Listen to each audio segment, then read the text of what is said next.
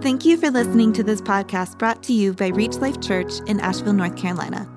Our mission is changing life by making, growing, and unleashing gospel centered disciples of Jesus. For more information, resources, or to connect with us online, visit www.reachlifechurch.org. Did Jesus really rise from the dead? If so, can it be proven? And you know, this morning we are celebrating the resurrection, and we need to understand that the resurrection is the linchpin of the gospel. You know what a linchpin is? It's in a wagon wheel. It's that pin that's right there in the middle. If you pull that pin out, then what happens to the wagon? Everything falls off, the cart turns over and everything is destroyed within that cart. And that's what the resurrection is like for those of us who believe in Jesus. If the resurrection did not happen, there's a thousand things that we can talk about that, are, that we have a problem with what we believe. I'm going to give you two of them. Number one, if the resurrection didn't really happen, then Jesus is a false witness. He's a liar. He said that he would rise from the dead multiple times he told his disciples this. So if the, if the resurrection didn't happen, he was a false witness, a false prophet. And secondly, Paul says, the apostle Paul says in 1 Corinthians 15, and we're going to go through, we're going to keep referring to 1 Corinthians 15 throughout this message. But Paul says that if the resurrection didn't happen, then we're still in our sins. Our sins were not paid for. God did not accept the sacrifice of Jesus. So we need to understand that this is an important, this is the important event that happened in the Gospels that we need to know. Did the resurrection really happen? You know, the majority of the world, if we were to go out and talk to people, those who have lived on the face of the earth, whether now or before us or the future, most people would say no. Or they would say, it may have, but it really doesn't matter to me. That's sad for those of us who believe, isn't it? But you know, if I were to go around the room here this morning and, and do a poll, I'm pretty confident because I know most everyone in this room, most of us, the majority of us, would say yes. It happened. Jesus rose from the dead. He is alive. But if that's you, if you say yes, he did rise from the dead, I want to ask you something. Why do you believe that? Why do you believe that Jesus rose from the dead. Now, my testimony is that I grew up in the church. I can't remember a day that I didn't know the name of Jesus. I don't remember when I didn't know about the resurrection. At age six, I came to a place where I put my faith in Jesus. I believe that he lived a perfect life. I believe that he died in my place, took my punishment, and that he rose from the dead. I believe that at age six. But as I got older and I entered into, let's say, middle school years, I got uh, around different people who had different views, different religious views, different worldviews. And so I began to question whether or not Christianity is true or not. How do I know that the Word of God is true? And my reasoning went like this I can remember talking to my dad, uh, who was raised in Burma, that was a Buddhist country. I said, you know what? If I had been born in a Buddhist family, I would have been what? A Buddhist. If I'd been born in an atheist's family, I would be an atheist. And that was my, my reasoning. And a lot of times when I would talk to people about this, they would, they would just basically hold up the Bible and say, Look, this is the Word of God. It's inspired by, by God, and so we know it's true, and so you just need to believe it. That was an answer that was given to me back in the day. And there was this hymn that we used to sing on Easter Sunday. It's called He Lives. And the chorus goes like this I'm not going to sing it, but it goes, He lives, He lives. Christ Jesus lives today. He walks with me and along life's narrow way. He lives, He lives. Salvation to impart. And then here's the phrase I want you to hear. He says, You ask me how I know He lives? He lives within my heart. Yes, that was the thing.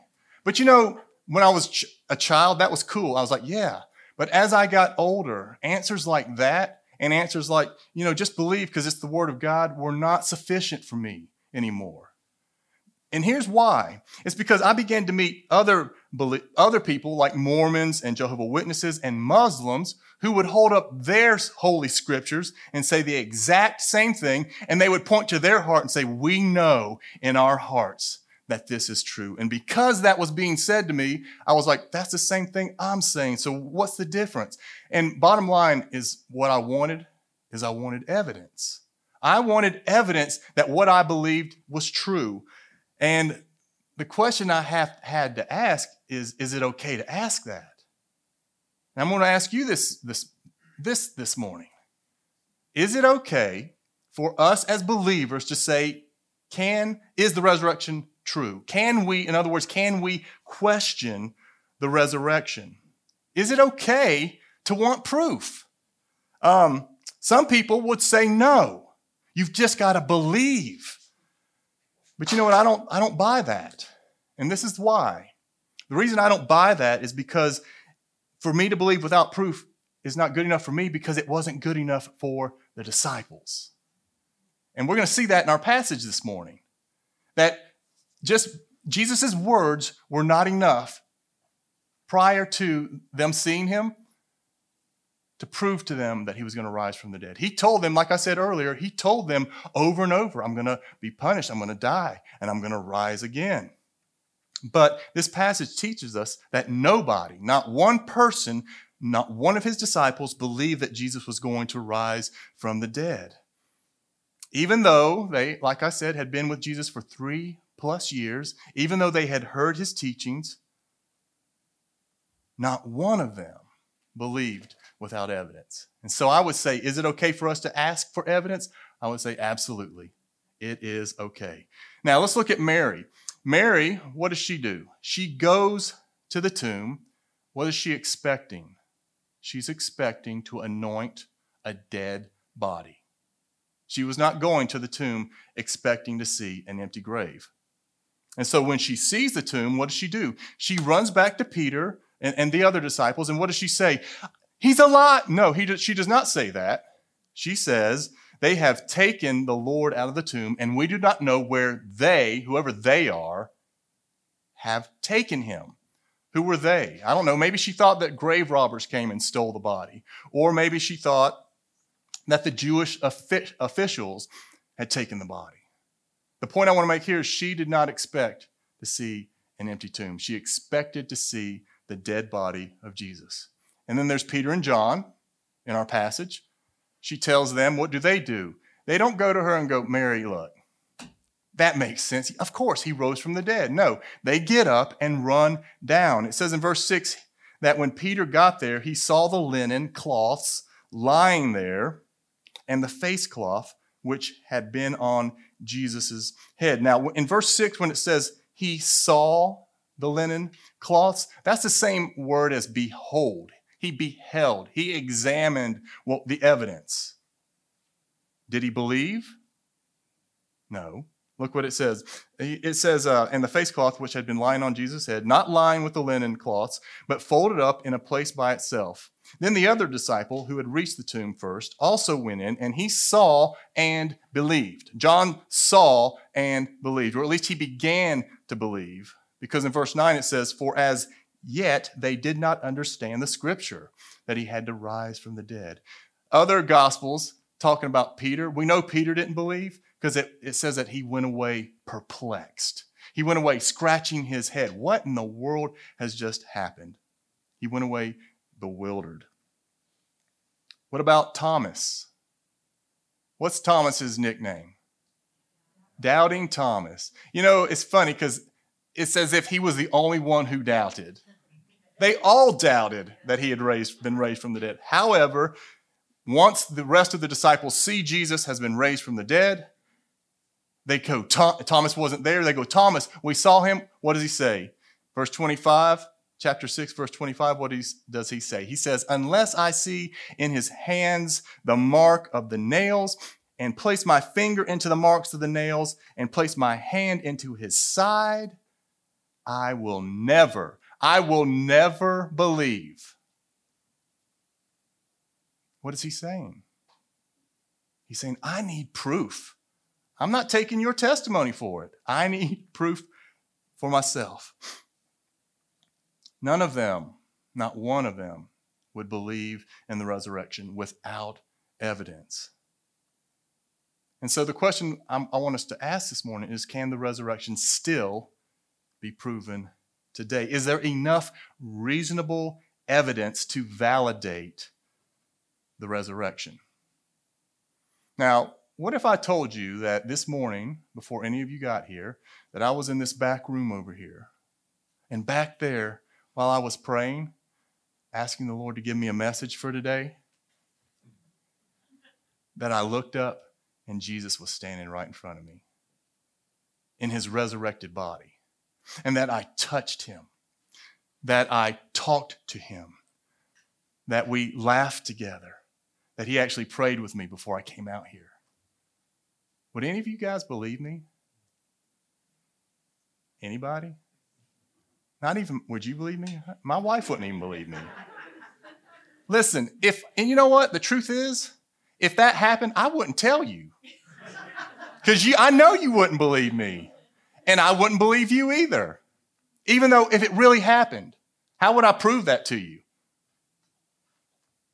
Well, Jesus himself told his disciples that he said that, you know what, for some, no matter how much evidence you give them, he was talking to uh, about Lazarus and the, and the rich man. He said, even if a man rises from the dead, they won't believe it. If Jesus was standing up here, right here with me, some, maybe all of us, would not believe that that was Jesus. And yet, he gives evidence, doesn't he? In the book of John, there's seven, at least seven signs, not, not including the resurrection, that John points out. One of them being the account of Lazarus. Remember Lazarus who died? And it said that Jesus brought him back from the dead. All, now listen, all of the Jewish leaders, all of them knew, they acknowledged, yes, he is raised from the dead. Did they believe in him? No. What did they do? We've got to kill him now kill Jesus, and we're going to kill Lazarus again. It, it, it, didn't matter what the evidence was, they were not going to believe. So to answer the to ask to answer the question, can the resurrection be proven? To some, the answer is no. It doesn't matter what you do. It doesn't matter how much proof is given. But let me ask you this. Do you believe that President Lincoln died by assassination, a gunshot wound to the back of the head. Is there anyone here that does not believe that?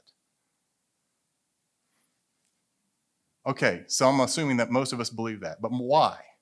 None of us were here, except maybe Charlie. none of us were here. He didn't laugh at that. Okay, that was supposed to be funny, man. He wasn't there. Just kidding. None of us were there, were there? That's not a real photograph of it. There was no video, no selfies, all that kind of stuff. But yet we believe it. Why? Because we're trusting eyewitness accounts. We're, we're trusting what people wrote down. So, can we prove the resurrection? If, if you believe that Abraham Lincoln was shot in the back of the head, then yes, we can prove the resurrection in a reasonable way.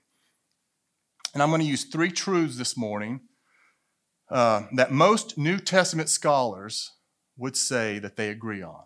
Now, when I say New Testament scholars, I'm not talking about just regular seminary graduates uh, or professors, even. I'm talking about guys that scholars who are Einstein scholars that have spent their entire life studying the New Testament. And I'm not only talking about those who believe, there are many that believe in the resurrection, but there's also a lot of New Testament scholars that do not believe. They're skeptics, they're atheists that do not believe in the resurrection. And yet they all, all these groups and everything in between, all these scholars believe in these three truths that I'm about to share or at least most of them agree. I'm not going me and my wife don't even agree on everything, but most scholars agree on the three truths I'm going to share with you this morning. And the first one is this, is that Jesus died by crucifixion. Now, this is important. You'll see in just a minute later on that this is important to understand that Jesus really did die. Now, the death of Jesus is clearly documented in all four of the Gospels.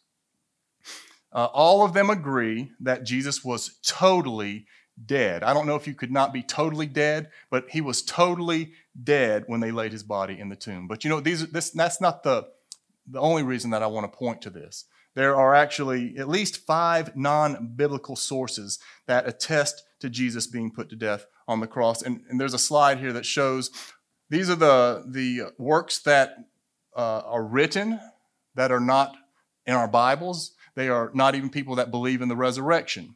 But and if you we don't have time to go over them this morning, but if you would like to for me to send you those actual written documents, I will email them to you. So just contact me and I will send that to you.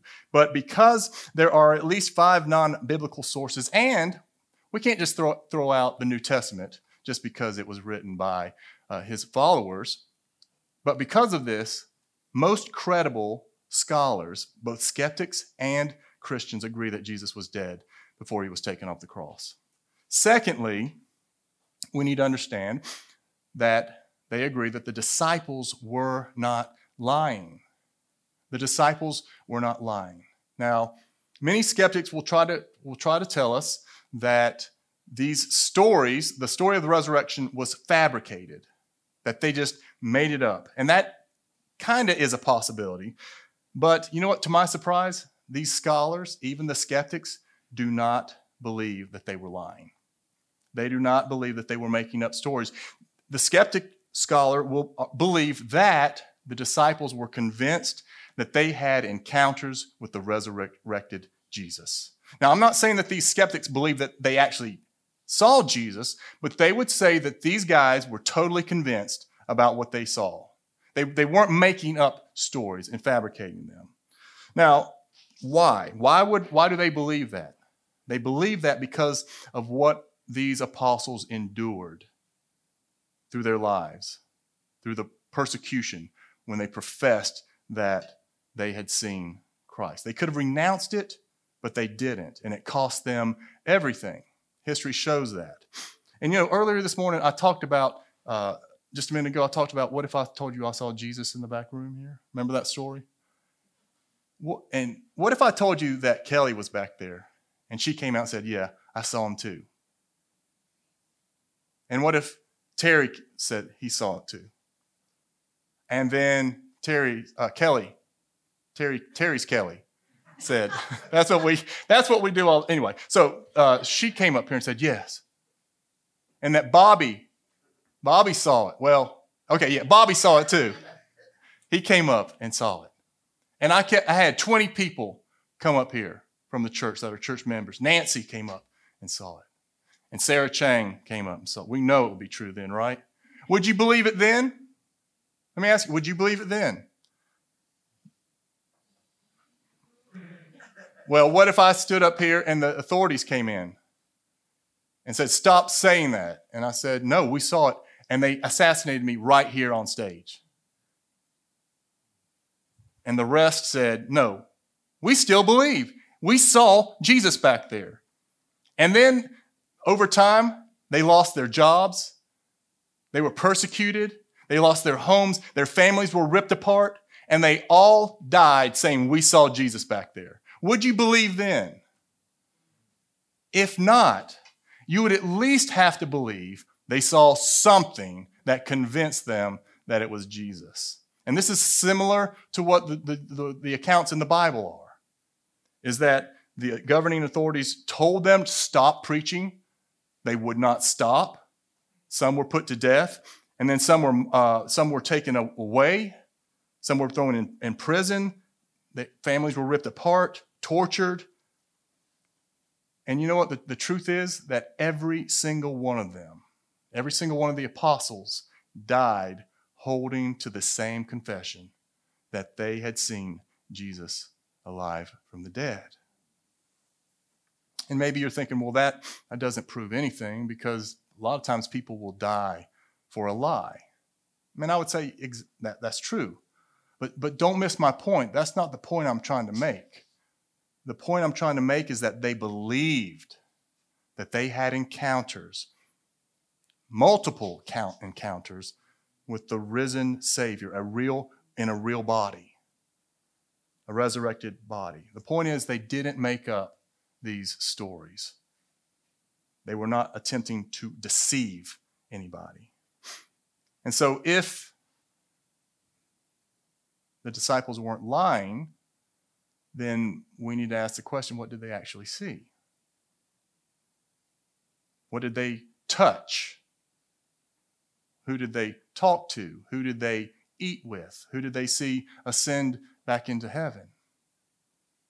What was it that they experienced that emboldened them to lose everything?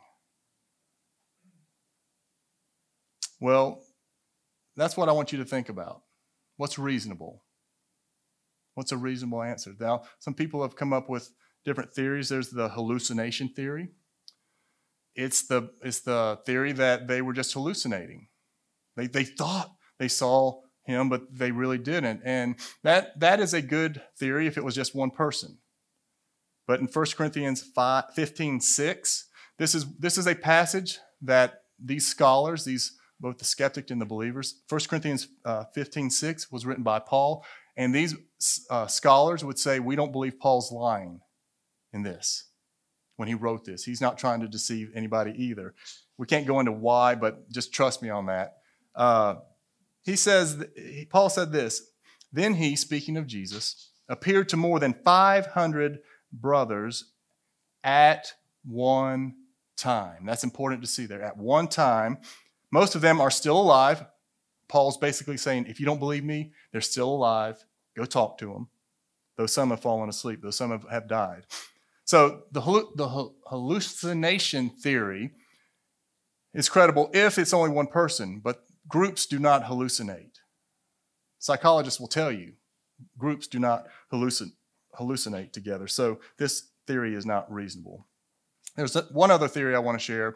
Uh, it's called the swoon theory, and it's the belief that Jesus fainted on the cross uh, and did not really die. And so when he said, uh, some people think when he said, "I am, I thirst," and they put the hyssop branch up there with the sour wine, they believe that he took it and it put him into this, coma, and that um, maybe a deal was made between Joseph of Arimathea and Nicodemus with the guards. Hey, we'll pay you if you'll let us take him down, still alive. And so, anyway, so they they uh, they believe that he was taken down and put into the tomb, and then uh, the next morning or the third day he woke up, got out, and then appeared to the disciples alive. And and I want you to, I want to ask you, does that sound reasonable? That a man that had been up for hours upon hours, hadn't eaten or drinking, was scourged to death. We talked about how, how he was shredded. He didn't even look like a man. Uh, he was spit upon, beaten, uh, pierced through with nails in, in hands. Think if I took, someone took you and drove one nail in your hand. You're not going to work on Monday, are you? He had all, uh, both hands, feet, and on top of that, they rammed a spear into his side, causing blood and water to come out. Then they took him down, they wrapped his body in 75 pounds of uh, spices, then rolled a 2,000 pound rock, 2,000 ton, two ton rock in front of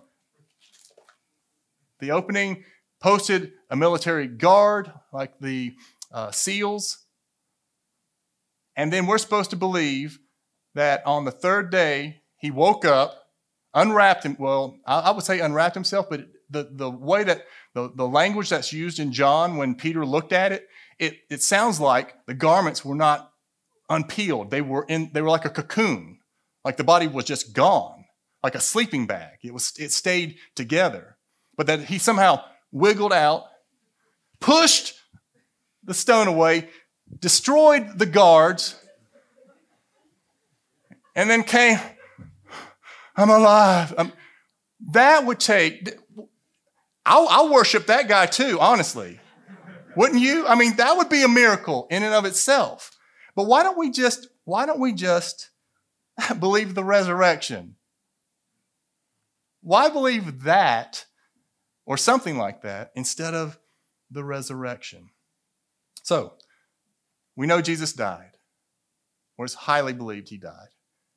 Scholars believe that the disciples were not lying. And number three, lives were dramatically transformed. Lives were dramatically transformed. Now, it's very clear that the, the disciples went from being coward, pa- paralyzed cowards to roaring lions after the resurrection. You can't, there's no doubt that that's what happened. Uh, and when it comes to transformed lives, there's three lives that I want us to look at real quick uh, that prove this point. Number one is Peter. Remember Peter? The night of his arrest, what does he do? He denies Jesus three times and goes hiding. He lets a, a young elementary aged schoolgirl scare him to death. But now, on the day of Pentecost, Acts chapter 2, what's he doing? He's boldly proclaiming, He is alive. We have seen him. He's risen from the dead. Then there's James. This is James, the half brother of Jesus. Now, G- James, and along, along with his other siblings, Jesus' siblings, his half siblings, they all rejected him during Jesus' earthly ministry. That's well documented in the Gospels. But according to 1 Corinthians 15, Paul says that one of the people that Jesus showed himself to was his brother James, and that James became a believer. That means that he called his brother Lord. Now, how many of you have siblings? Think about it. What would it take for you to fall at your what would it take for you to fall at your brother or sister's uh, feet and go, "You are the Lord. I will die for you," and say you rose from the dead? If he didn't. Later, James becomes the leader in the Jerusalem church, and then he's martyred. He was pushed from the pinnacle of, of the temple and stoned to death because he would not recount, recant what he had, what he had seen. Then there's the Apostle Paul. He's the third one, probably the most influential apostle. He's definitely one of the most zealous, and he supported the resurrection. About, uh, let's see, out of the 27 books written in the New Testament, 13 of them were written by the Apostle Paul. But prior to his conversion, he fervently opposed the resurrection.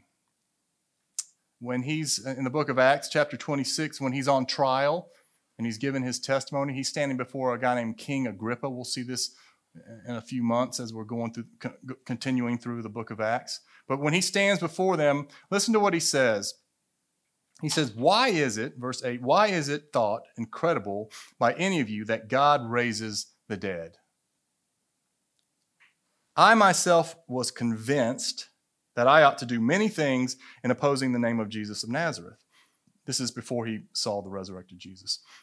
And I did so in Jerusalem. I not only locked up many of the saints in prison after receiving authority from the chief priests, but when they were put to death, I cast my vote against them, and I punished them often in all the synagogues and tried to make them blaspheme. And in raging fury against them, I persecuted them even to foreign cities. Paul hated the church and he wanted to put all of them to death.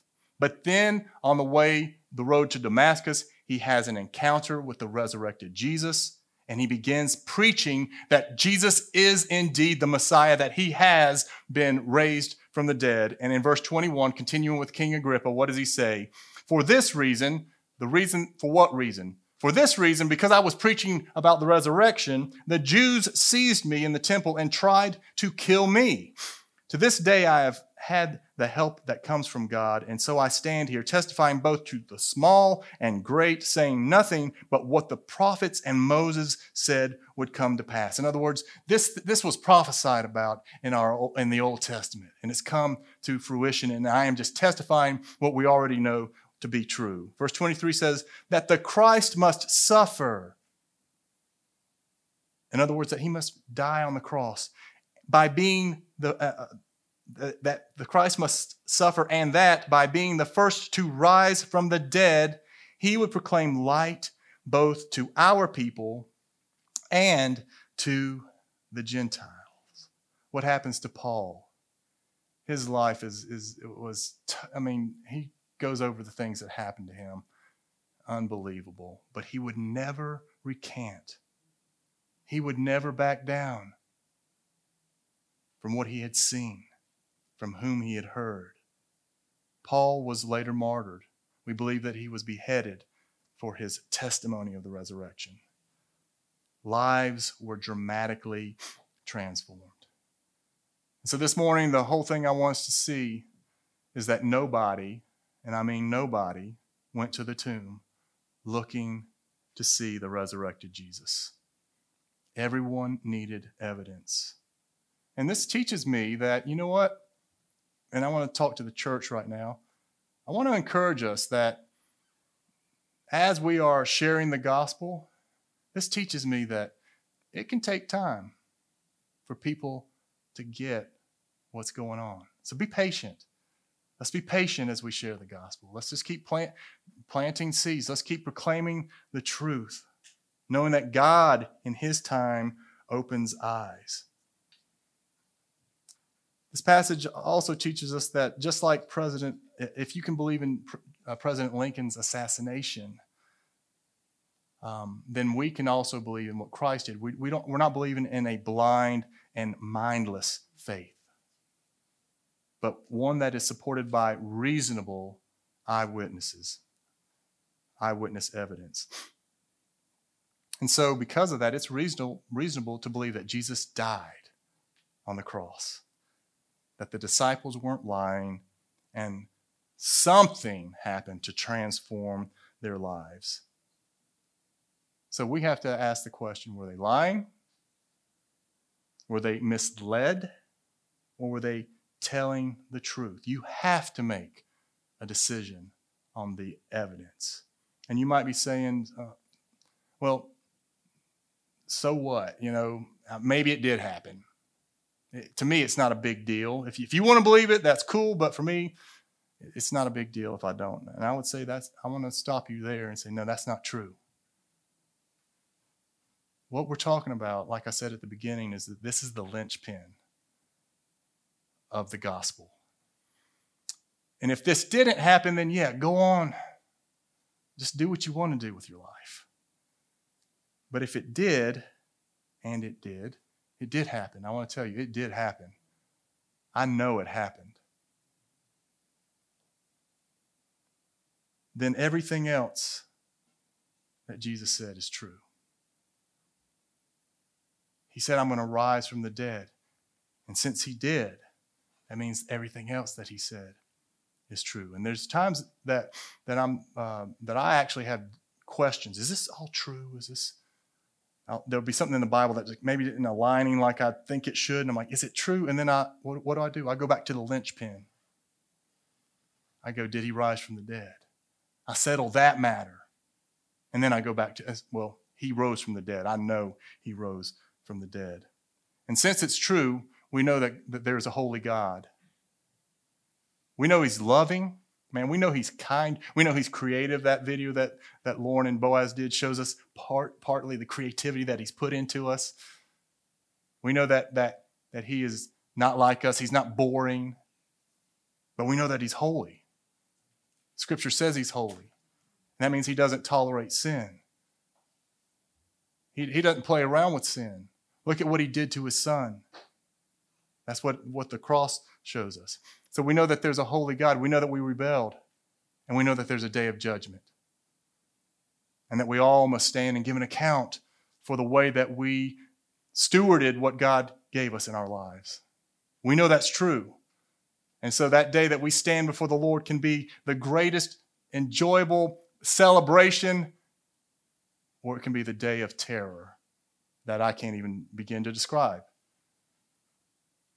The resurrection teaches us that we need a Savior. But it also teaches us that we have a Savior in Jesus Christ. And let me ask you this Are you afraid to die? I want you to think about that. Now, I know if, you're, if you profess to be a Christian, you're supposed to say, No, I'm not afraid to die. But I'm going to be honest with you. There are times I'm afraid to die. I get scared when I think about death. And that's because I've forgotten about the resurrection. And if you let me, you're the only one that can really answer that. But if you're afraid to die, I want to give you some good news that will, that will put that to death if you'll believe what I'm going to share with you. The resur- if you're afraid to die, the resurrection teaches us you don't have to be. Because in John 6, Jesus says something. And again, since he's resurrected from the dead, we can believe what he says. He says this Whoever comes to me, I will never cast out. I'm going to read that again. Jesus said, Whoever comes to me, and he's not just talking about the first time you come to him, he's talking to the church. He's talking about people that have been saved for two billion years. If you come to me, I will not cast you out. For I have come down from heaven not to do my own will, but the will of him who sent me. I've, not, I've come here to do what God desires for me to do. Now, what is that? Verse 40, he tells us, For this is the will of my Father. This is the desire of my Father, that everyone who looks on the Son, that word looks there, guess what that word is? Beholds. It's the same word that is used when Peter looks at the cloths and beholds and examines. So, what he's saying here is everyone who looks on the Son, everyone who examines the Son, he says, I don't want you to come to him and not examine the evidence. I want you to be convinced by the evidence. Examine the, the evidence. Everyone who comes and looks on the Son and believes in him should have eternal life. And here is the good news. And I, Jesus speaking, will raise him up on the last day. His resurrection guarantees our resurrection if we will believe and be connected to him by faith. That is the good news. That is what was proclaimed 2,000 years ago, and that is what we are proclaiming today, this very day, on the day that we call Resurrection Sunday. And because of his resurrection, we know that we have forgiveness of sins because the resurrection proves that the Father accepted Christ's sacrifice for us. So if you want a father, if you want to be his son, if you want to be his daughter, if you want to be made right with him, then start with the resurrection. Believe that Jesus was raised from the dead. If you want to live a life that is meaningful, that glorifies God, if you want to discover what you were created for, believe in the resurrection. Examine what Christ did. Examine what the, the eyewitness evidence of the disciples. Believe in it, and then put your faith in Jesus. Put your faith in Jesus and receive eternal life. In other words, respond to Jesus the resurrected Jesus today. Amen? Amen. Let's pray together.